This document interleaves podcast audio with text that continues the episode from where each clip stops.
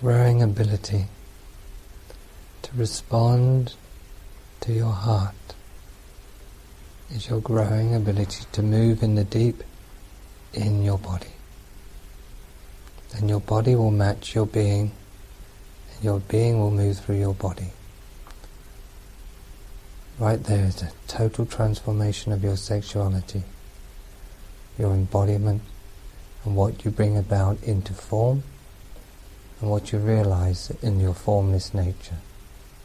You become the sacred marriage in yourself.